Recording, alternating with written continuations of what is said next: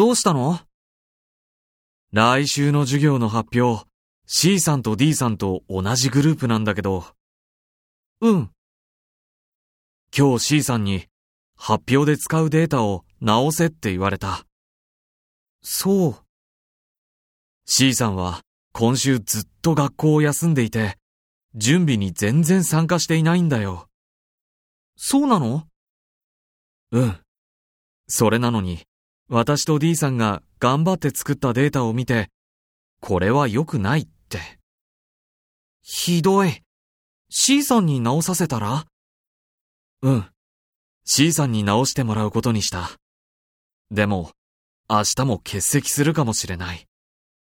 ええ